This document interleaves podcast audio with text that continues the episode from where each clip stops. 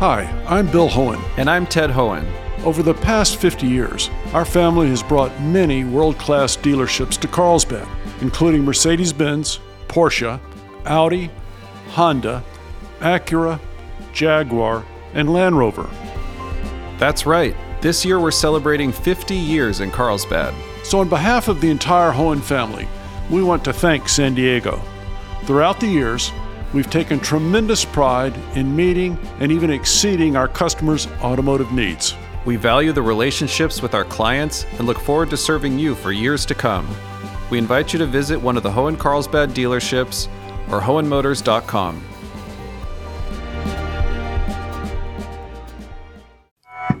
So, are we still in a pandemic? Dr. Eric Topol on where we stand. It's not over by any means, but at least right now, making it a non emergency is appropriate. I'm Jade Hindman. This is KPBS Midday Edition.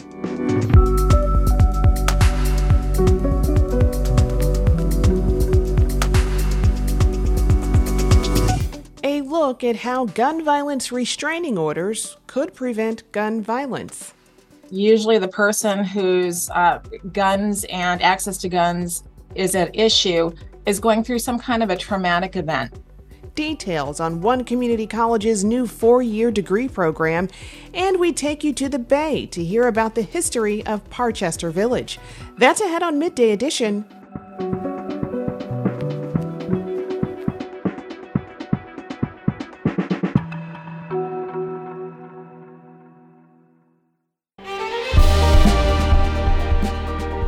Hi, I'm Bill Hoehn. And I'm Ted Hoehn. Over the past 50 years, our family has brought many world class dealerships to Carlsbad, including Mercedes Benz, Porsche, Audi, Honda, Acura, Jaguar, and Land Rover. That's right. This year we're celebrating 50 years in Carlsbad. So, on behalf of the entire Hoehn family, we want to thank San Diego.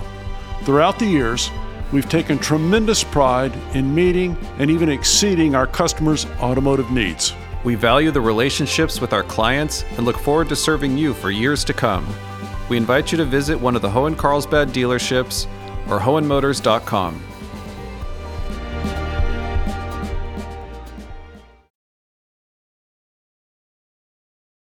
After nearly three years, San Diego's COVID state of emergency is coming to an end, and so is the city's vaccine mandate for employees. While the state of emergency will end late February, what does science actually say about where we're at in this pandemic and what best policies should be? Here with insight is Dr. Eric Topol, director of the Scripps Research Translational Institute in La Jolla. Dr. Topol, welcome back. Thanks very much, Jade. Always great to be with you. Thank you. So, first things first, what do you make of this state of emergency coming to an end? Well, certainly um, it's a good sign. We have so much population immunity now against the virus with all the infections, the vaccines, the boosters, and their combinations. And overall, the country has weathered this most recent variant called XBB.1.5 relatively well. Uh, and so it does appear, at least for now, we're in a good state. Uh, it, it's not over by any means. We're going to be facing this virus for the years ahead, but at least right now, uh, making it a non emergency uh, is appropriate. That's good to hear. And the city will also end its vaccine mandate policy for employees as well. What's your thought on that? Well, I've never been a big advocate of mandates because it raises antibodies in people particularly since the CDC has never recognized that people who've had COVID would be equivalent to that being at least one shot. And so there's never been the proper recognition of COVID as being uh, a form of immunity. Not that we want anyone to get it because there's an unpredictable aspect about the outcomes and possible long COVID. But I, have never thought mandates were good uh, it's led to you know lots of uh, really uh, uh, negative responses. So I'm glad to see that the mandates have been dropped. You know, there seems to be this disconnect where scientists and health experts continue to say that we're very much still in the midst of a pandemic. Uh, however, many people and now most local governments are scaling back on most, if not all, COVID safety measures. What do you make of that? Well, the truth is in between, Jade. You know, Um, we're not done with this virus. We could easily see, uh, you know, more significant variants, a whole new family of variants beyond Omicron, which we've been dealing with essentially for over a year now. So um, that remains to be seen, and, only over the years ahead will we know uh, if we've gotten through the worst of it. Um, you know, there's still the ability to uh, reduce infections by keeping up with boosters using masks when there's indoor gatherings, uh, uh, particularly when there's absence of good ventilation and air filtration. And we know we know a lot of tactics about how to deal with the virus. The problem, Jade, is we're just so fed up with it. We just, you know, capitulated that we have these defenses, don't even want to use them. So there's still going to be risks out there, particularly in people uh, who don't have an intact immune system response or people of advanced age. And those are the people that really have to keep their guard up. So, Dr. Topol, how would you characterize the world we live in now? Are we in a pandemic? Is is are we in an endemic state? How does that language affect how careful people are and the spread of the virus? Yeah, well, it's hard to know uh, when we don't do that many tests uh, how many cases are really happening at any moment in time. Right now, we're starting to descend as a country in the most recent wave, fortunately. Um, and so it, hopefully, you know, we're going to go through some period where things will be relatively stable. But I think it's fair to predict now, after a few years of watching the virus, that it will we'll see another wave uh, in the in the times ahead. Uh, when exactly that'll occur, within a matter of weeks or months, uh, but it will occur. The question is, is our current level of immunity based on all these infections and, and boosters vaccines is it enough to withstand further challenges and we only will know uh, when we get through the the subsequent waves and, and uh, right now there's uncertainty if we learn anything in this pandemic is not to be certain not to try to predict because uh, all, often that's uh, very inaccurate be prepared and be flexible, it seems. Um, so, are we at the point when COVID is like the flu? Well, uh, I wouldn't say that because um, there's many things different about this virus. First of all, there's always the risk of long COVID, even in healthy people, young, healthy people. Uh, and so that's unpredictable. And that's much more rare with flu. So that's one of the reasons, again, to try to avoid infections or repeat infections. The other thing is if you're immunocompromised or if you're older, the chance of you having uh, a severe COVID is not trivial at all. And so, again, unlike flu, uh, there's a risk there that's in excess. Overall, if you look at the big picture, yes, over time we've tamed this virus in terms of the outcomes, the bad outcomes, but there's still the risk of severe COVID and long COVID that we have to keep uh, in the front of our minds. That in mind, the FDA is also considering revising its vaccination guidelines. What can you tell us about that? Well, I'm not very happy about that one, Jade, because they're basically trying to make it a once a year shot for most people when the data don't really support that this virus behaves in a seasonal way, like flu, where there's just a few months of the year when the risk is high. We've already learned um, that this virus can cause trouble year long. It's not so seasonal in that respect. So, by making it a once a year shot in people who've never had COVID, that means a lot of people who haven't had COVID relying only on vaccines and boosters, they're only going to get four, maximum six months protection. So, what we are missing is the will to get durable new vaccines that have less side effects, that uh, last for years, and also block infections that we can get through nasal vaccines. So the FDA isn't even talking about that. They're basically using what we have right now, chasing the variants which is always hard to do. We were relatively lucky this last round, whereby the BA5 first bivalent uh, was successful against what we're dealing with right now, XBB1.5, which, you know, there was no guarantee of that. We may not be so successful in the future when you're chasing variants that you don't know what they're going to be. So I much prefer, prefer that we take on the sarbecovirus family and have a pan variant vaccine which lasts many years. We're just not doing that. When we last spoke, you talked about the latest emerging variant, XBB. Uh, what's the latest on that? Uh, and have they found a better name for it yet? I wish they had a better name.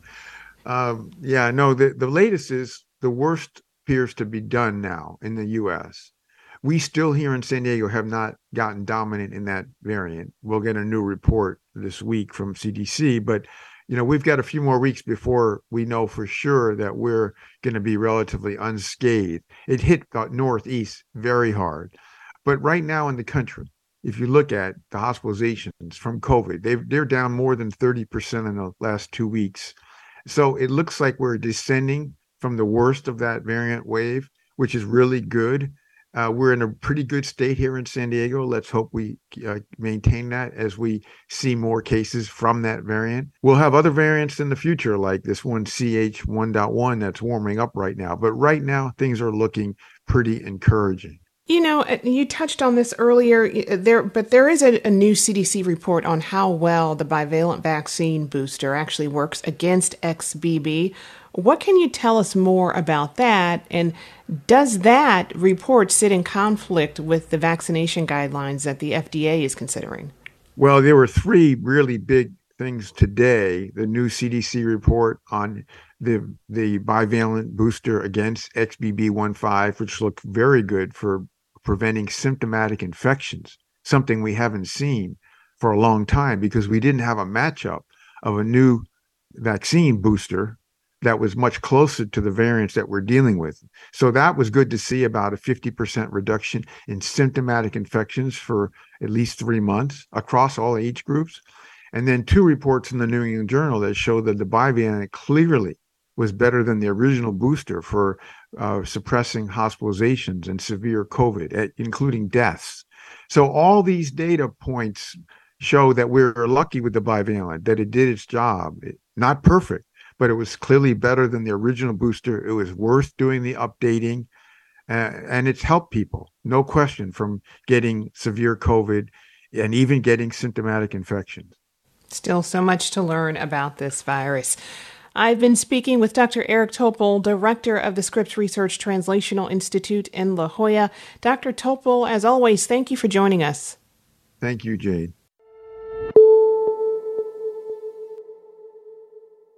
In the wake of this week's mass shootings, there's more focus on gun violence restraining orders or red flag laws. These allow authorities to temporarily take away firearms and ammunition from people who have been reported by a family member or coworker. San Diego has been particularly aggressive in pursuing such gun seizures as a way to prevent shootings. The California Report host Saul Gonzalez talked about this approach with San Diego City Attorney Mara Elliott. Here's their conversation. The idea is to give a cooling off period to the individual usually the person whose uh, guns and access to guns is at issue is going through some kind of a traumatic event. And it could be a breakup of a relationship. Maybe they got out of the military and they have post traumatic stress disorder. We've worked closely with Alzheimer's here in San Diego because once responsible gun owners could become irresponsible because their health has deteriorated. So usually it's a cry for help and we have that cooling off period where somebody doesn't have access to, you know, the ability to end their life or somebody else's. And during that period of time, they can seek the help they need to become responsible again. Your office sent us a list of cases where people in San Diego had had their guns taken away from them after they had been reported by a loved one or a coworker. But I see all of those people already had some history of violent acts or at least violent statements.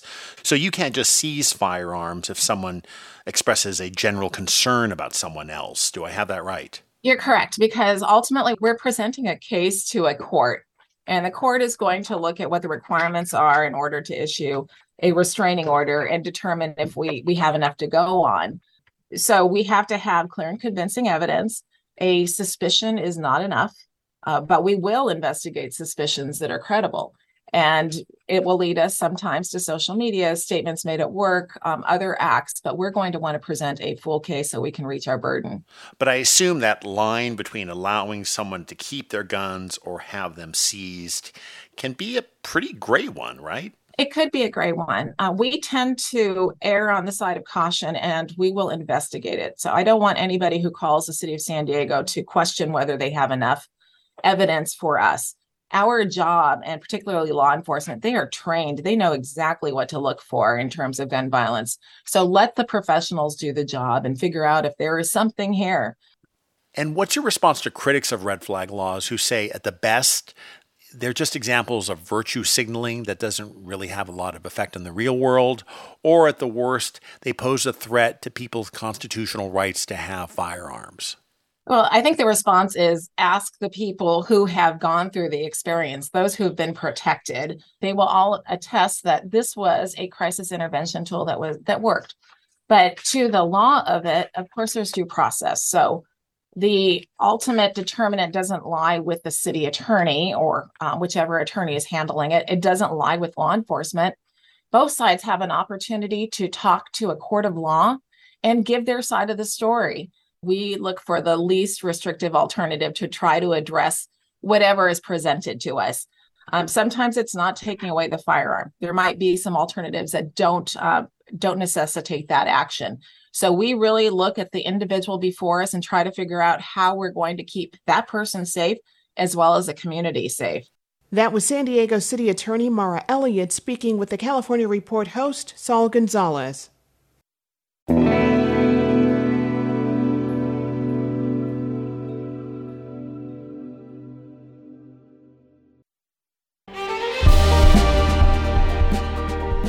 Hi, I'm Bill Hoehn. And I'm Ted Hoehn.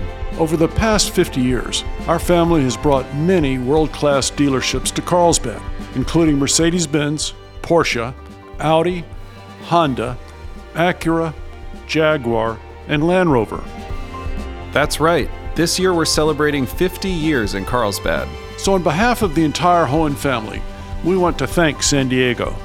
Throughout the years, we've taken tremendous pride in meeting and even exceeding our customers' automotive needs. We value the relationships with our clients and look forward to serving you for years to come.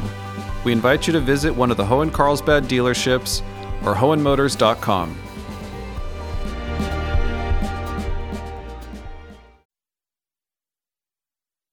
You're listening to KPBS Midday Edition. I'm Jade Hindman.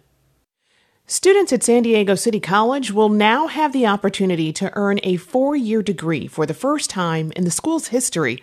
The California Community Colleges Board of Governors approved the new Cyber Defense and Analysis Baccalaureate program this week.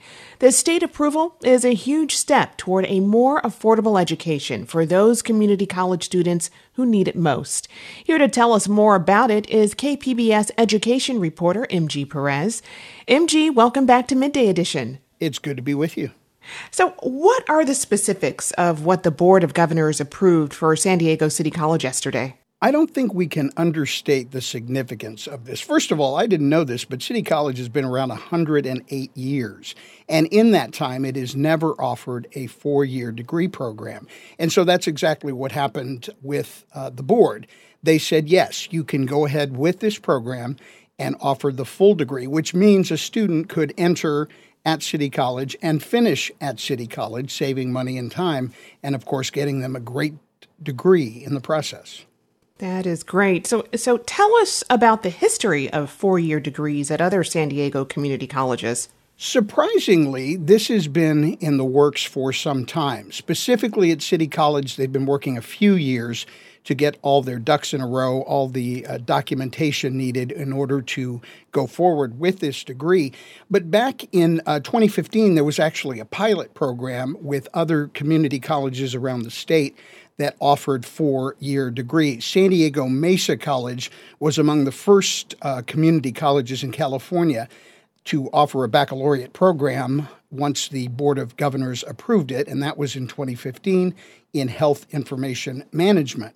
Right now, we know that Miramar College has submitted a proposal for a bachelor's degree program in public safety management. The new program will allow students to obtain a bachelor's degree in cyber defense and analysis. They could have gone with a lot of different fields of study. Why'd they choose that one? The short answer is because the administrators of that program wanted it so badly, so they put in the footwork to do it. But you also have to look at cyber defense. Everything is technology these days, uh, Jade. And so uh, this made a lot of sense uh, for it to be the first program to be expanded and allow many more students to participate. Definitely a need for that. So, who's the community college district targeting for the cyber defense degree, and when can students apply for it? So, there are already uh, students in the pipeline who are attending uh, City College hoping to get their associate's degree. So, some students have already been there for two years, and they'll look forward to continuing the other two years in order to complete the uh, degree. But realize this is open to anybody who wants to attend City College for this program. So we expect that there will be a lot of applicants uh, who will want to be part of this. They will start taking applications in October and it will continue into the spring of 2024 with hopes to get the class going by August of next year. Most of the students attending community college have very specific career plans that include healthy incomes. Uh, what can graduates expect to make in the industry? Well, listen to this. The average pay for cybersecurity analysts in San Diego County could reach up to $111,000 every year. That is as recently as May of 2021. Those statistics were provided to us by the Federal Bureau of Labor Statistics. So it really is uh, a moneymaker. It really does offer students a future in uh, an economy that is uncertain at the moment. But certainly, we know that technology is here to stay. So that could guarantee them employment and income for a very long time. And what are area community colleges saying about why this is an important direction for them to go in?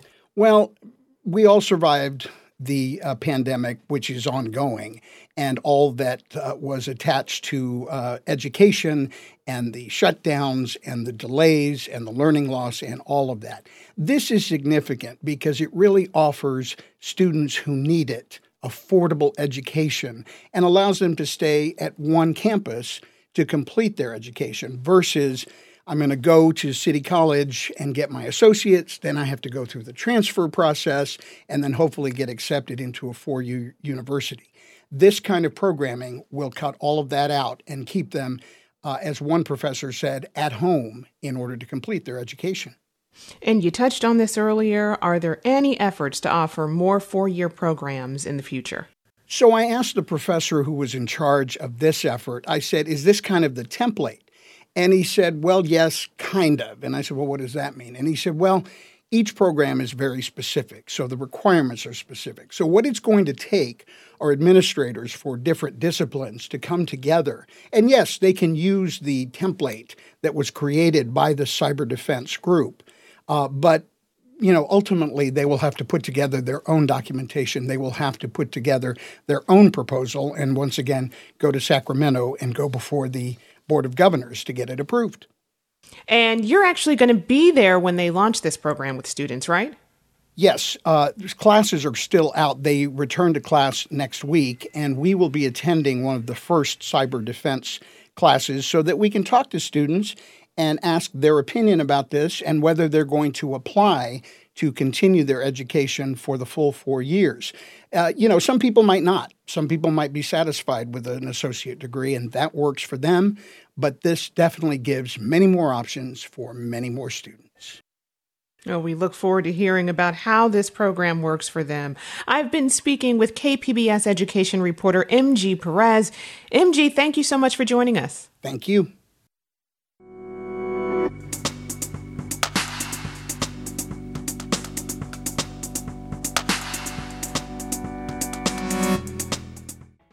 The city of San Diego's new organics recycling marks a shift in how much of our waste winds up in the landfill.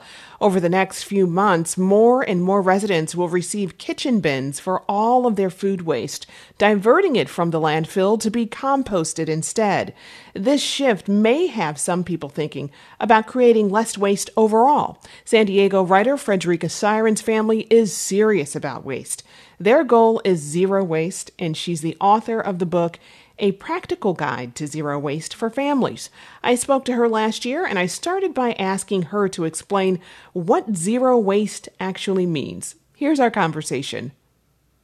Zero waste just means that we're making conscious decisions to not produce any waste. So for us, we live by the simple rule that if we can't compost it, recycle it, or reuse it, we just won't bring it into the home. We will refuse it. And what inspired you to start reducing the amount of waste you throw away? Well, so I've been an environmental writer for my whole adult life, so over 20 years. And, and I would write articles about uh, climate change and holding uh, companies responsible. But once I became a mom 15 years ago to my first child, I realized that climate change was actually an issue was going to affect my children. And because this is their future and I want to save it for them because I want to give my kids everything and that includes a perfect nice healthy planet to live on. So I started to think more about personal action, individual action, how important that actually is. It actually makes a huge difference. I do believe that companies and, and government needs to also be held responsible and help out. But I do believe that individual action is really important. So I started to just small step by step reducing our waste. So this was a journey that took us 15 years to get where we are today, zero waste. And a slow and sometimes painful journey, but we got to the end where we are now producing no waste at all. Wow. And so it's one thing to make that lifestyle change, but you decided to go ahead and write a book. So, what made you decide to write that book on living a zero waste lifestyle? So when I started 15 years ago, there were no zero waste movement yet. They weren't even any zero waste swaps. So everything I had to figure out on my own. And that, I think this is why it took so long for us to get to zero waste. So this is the guide that I wish I had 15 years ago. I so desperately wanted a guide, to something to just give me the tips, the recipes, the ideas. I had to find a little bit here and there and figure out on my own. So I want to write a book to help other people because I firmly believe that majority of people actually want to reduce their own waste. They just don't know how to. They don't know where to begin. And this is the guide to help them because it is something for everyone. And it's not about becoming zero waste. It is about reducing one small carbon footprint, one step at a time. And, you know, what are some tips that you suggest in your book to help guide someone who wants to transition to a zero waste lifestyle?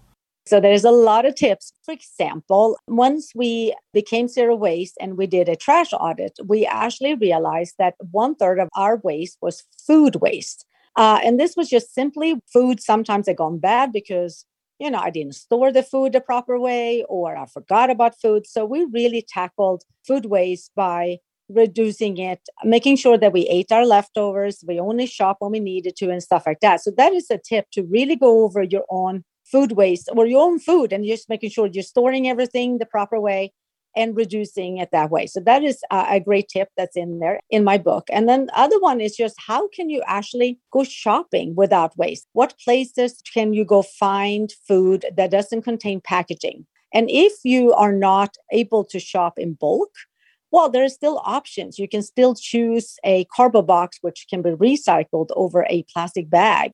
And these are the small, small tips that actually makes a huge difference. And what are some of the things that your family does on a day to day basis to reduce waste? You touched on this, but what are some small, small things? Well, small things is like instead of plastic toothbrushes, we use bamboo toothbrushes that when we're done with them, we can throw them into our compost or we do our laundry with soap nuts instead of laundry detergent, uh, which also, when we're done with those, we can throw them also into the compost. We hang dry our clothes outside instead of using the dryer, which reduces a lot of uh, impact on the clothes, makes them last longer, but also reduces your uh, use of electricity. And what would you say to someone who thinks going zero waste is just too much effort and takes too much time? Well, that was actually my husband because when I started my journey 15 years ago, my husband's journey was a little bit differently. He did not believe this was something doable. I mean, he he knew about climate change and he thought we should do something, but I think he thought more that the government should do something about it. He thought that zero waste was going to be too hard and too much work and he was too busy for it. But what he realized was that the zero waste actually saves a lot of money. For us, it saves us $18,000 a year by just reducing our waste and living the way we do. But it is actually not taking much more time. We did not become zero wasters to complicate our life. We did it to uncomplicate our life. We have more time, more money, and uh, we're just having less waste. Fredrica Syren is author of A Practical Guide to Zero Waste for Families. Fredrica, thanks for coming on the show. Thank you for having me. Have a nice day.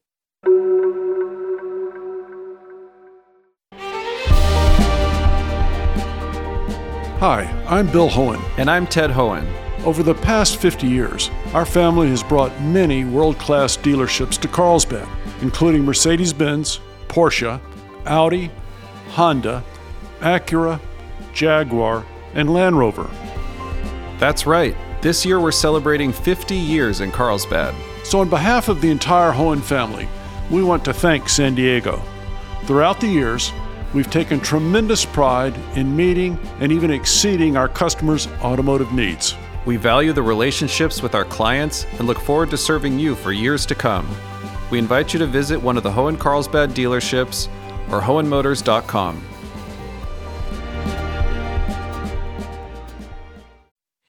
You're listening to KPBS Midday Edition. I'm Jade Hindman. Today we're bringing you a story from our colleagues at the Bay Curious podcast. Parchester Village is a neighborhood in the Bay Area town of Richmond. After World War II, black ministers there made a deal with local politicians to build some of the state's first housing intended to be racially integrated. Parchester Village soon became a hub for black political power, excellence, and community. Residents of the village remember the powerful sense of belonging they felt growing up right there. Reporter Ariana Proehl digs into its history. You'd be hard pressed to get lost in Parchester Village. There's a big loop road encircling the neighborhood of some 400 homes, like its own little bubble. It felt like family, like a safe place, like coming home from school you knew all your friends were going to be around the, the neighborhood. They were all over the village. They were at the community center, but at night, you know, everybody's child went home. They knew when it got dark, it was time to go home. A number of homes still have the original, unique flat top roof design. There's two active churches, as well as a community center and park. We were a progressive neighborhood. We really believed in community. Walking around Parchester Village, you'll notice the streets sound like last names Williams Drive, Bradford Drive, Jenkins Way. They are, in fact, the last names of ministers who are revered for brokering a deal with a local politician and a wealthy landowner to create quality housing for Black Americans. It wasn't something given to them, it was because Black people had shown, had exercised their political muscle Dr. Shirley Ann Moore is professor emerita of history at Cal State Sacramento. She wrote a book about the black community's impact on Richmond before and after World War II. Many black Americans left the South and moved to Richmond for jobs in the shipyards. When the war ended, the wartime housing projects where they lived were scheduled to be torn down the post-war period saw a, real frenzy of building uh, communities and homes and developments all around in the suburban areas, et cetera. But those developments that were going up, they were restricted on a racial basis. You know, the city officials and city fathers and others were hoping that those black newcomers, all newcomers, but blacks especially, would go back to from where they'd come. But that wasn't the case. No, it wasn't. The working class black community grew, becoming an influential political force in Richmond. A political force that was exercising its power not just in Richmond, but across the country, paving the road for the modern civil rights movement. Those working class black people took the lead. People who had been presumed not to be aware of the political currents around them were really in the vanguard. In 1949, a man named Reverend Guthrie Williams, a carpenter by trade, started organizing to end housing and workplace discrimination in Richmond. A self described persistent, cantankerous cuss, Williams created the Universal Nonpartisan League to help bridge the racial divide. And he uh, garnered a lot of support, you know, from those people living in the housing projects, and they became very valuable voters and white politicians began to see that too. Amos Hinckley was one of those white politicians, a city council member running for reelection. He approached Reverend Williams and the League to support his campaign. Williams agreed in exchange for Hinckley's commitment to create permanent housing for black people. Now, Hinckley was backed by Fred Parr, a wealthy developer who was key in building the Richmond Terminal and Kaiser shipyards. Parr brought lots of industry to the Bay Area, like the Ford Motor Company plant in Richmond, a real power player who owned land. So Hinckley, the politician, arranged a meeting between Parr, the influential man with the land, and Reverend Williams, the organizer. And Reverend Williams told Mr. Parr, who owned a lot of land out in this area, along with Standard Oil, which is now Chevron, that we as blacks wanted to own our own homes, we wanted to have our own yards. Isaiah Turner is a former Richmond city manager who passed away in 2021. He was interviewed in 2001 for a documentary on North Richmond. And they agreed that if the ministers could help them sell the homes for this land out here that he owned, then he would support working with the black community so we could buy these homes. By the end of the meeting, Williams had a promise from Parr to back the housing development that would become Parchester Village. We, we advertised uh, that this was an American community. That was our slogan. That's John Parr Cox, Fred Parr's nephew, in a 1986 oral history interview. He says his uncle intended Parchester Village to be a place people of any race could buy a home. Heads up, he uses some outdated language in reference to people of Asian descent. I would say 30% of the sales were to uh, Caucasians, and uh, the rest were to black people or uh, Oriental people. Within a couple of years, the community changed completely to all black. Uh, we, uh, we did not intend it uh, for anybody except those able to purchase. Historian Shirley Ann Moore says white flight was common at the time when white families fled neighborhoods where people of color were moving in. But some black Richmondites held the more cynical view that Fred Parr never intended for an integrated community to work out. Rather, it was merely an attempt by white politicians and power brokers in Richmond to maintain residential segregation while appearing to appease Black demands. No matter the intentions of the white community, Reverend Williams, the cantankerous cuss, told a local newspaper that he wanted Parchester to be an all American project, adding, quote, We hoped to set a standard of perfection and fair play in housing for the Bay Area. The black homeowners that moved there uh, were had every intention of moving into an integrated open community. But seeing that that was not going to be the case they didn't say well you know a pox on it and we'll just wait until that comes along. They were eager as so many people were black white or others were after the war to to own their own homes, to get move out of those cramped and dilapidated wartime housing projects and break out on their own. The dream of a racially integrated community didn't work out, but the black folks who moved in still created something special. The political pressure Reverend Williams and others placed on city leaders to build Parchester Village was just the beginning of what became an active, organized neighborhood association that advocated on behalf of residents and supported a vibrant community known for its safety, high achieving children, and regular block party barbecues.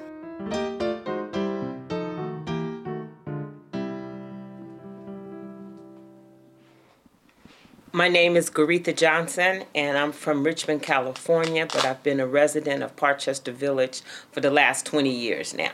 I meet up with Ms. Johnson at her home to hear stories about her childhood in the village's early years. She's invited her friend from down the street, Lori Hart, who also grew up in Parchester, to join us. And they're showing me the utmost hospitality, laying out a full spread of juice, coffee, and food for the three of us. My girlfriend can't help herself. you say a little bit of something and she gonna give you a variety. Why am I gonna short us? Everybody else get this. There's fresh pineapple, pastries, cheese and crackers, the rosemary kind. I found some Major Dickinson just for you. Their warmth reminds me of sitting around the table with my aunts or grandmother. Help yourself. All right, let me grab my coffee and I am ready.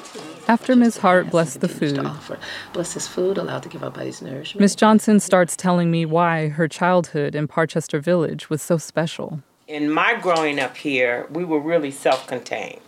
We had our own store, our own gas station, our own nightclub, they would close off streets block and it would a block party and you would have like say like maybe on mclaughlin and jenkins like the loop they would have all the meat and then on the streets in between you would have like the desserts and then you would have other streets that would do the sides so you would walk and eat all day long this neighborhood you know you couldn't get me out of here i absolutely loved it mm-hmm. it was a place of safety Right. We never locked our doors. I remember um, one of my best friends, uh, Lorna King, we wanted some Kool Aid. Purple Kool Aid, to be exact. But neither Miss Hart nor her friend had any at their houses. So I told her, I said, well, let's go to Pam's. And that's a lady that I babysat. So I opened the door. I said, Pam's got purple Kool Aid. You know, so I went in there and I wrote a note. Lori and Lorna took purple Kool Aid. That's the kind of neighborhood we lived in. You could walk into your neighbor's house, take something, leave a note, and it was fine.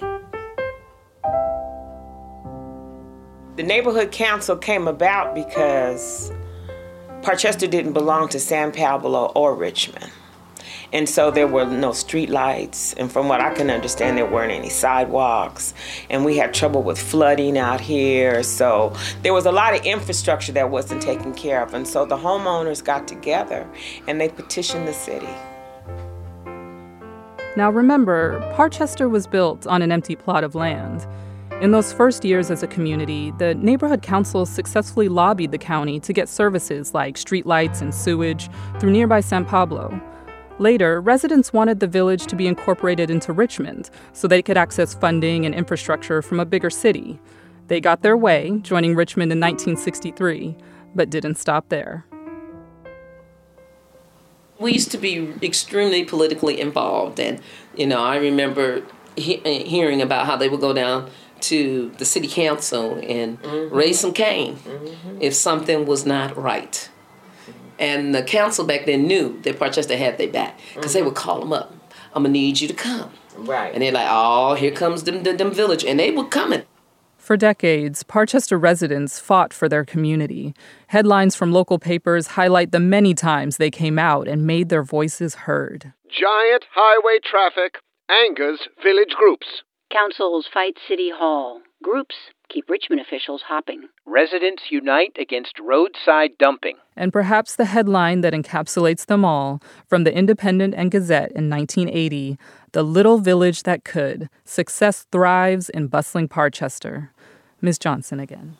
We were a community of many different professions because at that time they wouldn't allow black people to um, buy in other neighborhoods. So we had plumbers, you know, laborers, teachers, doctors. We had day laborers, construction workers, just everybody came together into one place. And so everybody took pride in their property. And it was anticipated and expected.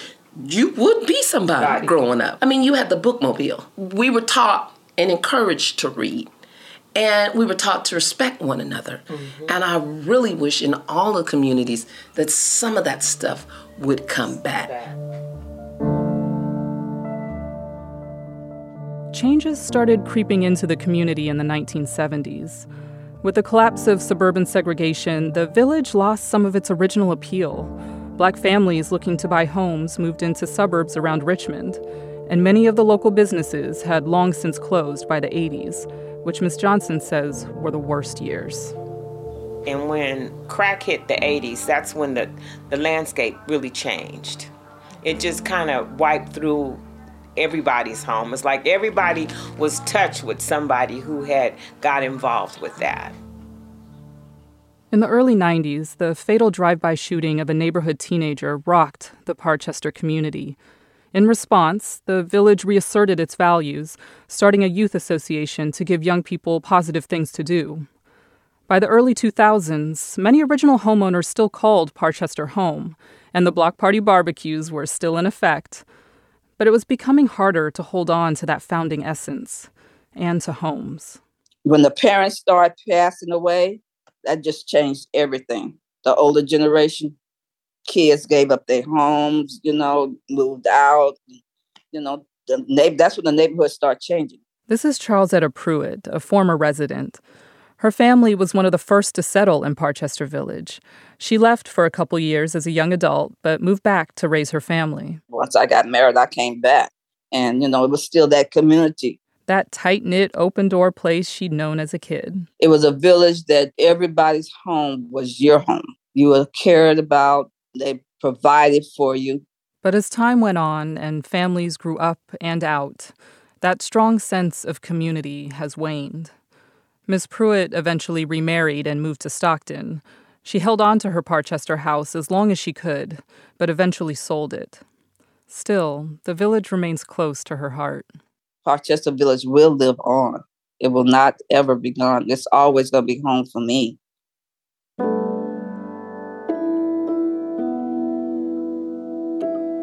Ms. Pruitt's story reminds me of a line in a report from UC Berkeley's Othering and Belonging Institute, which says Home is housing animated. It is where the people, experiences, objects, and memories that make up our day to day lives are knotted together with broader relationships to people, places, and moments. Home is where housing and belonging come together.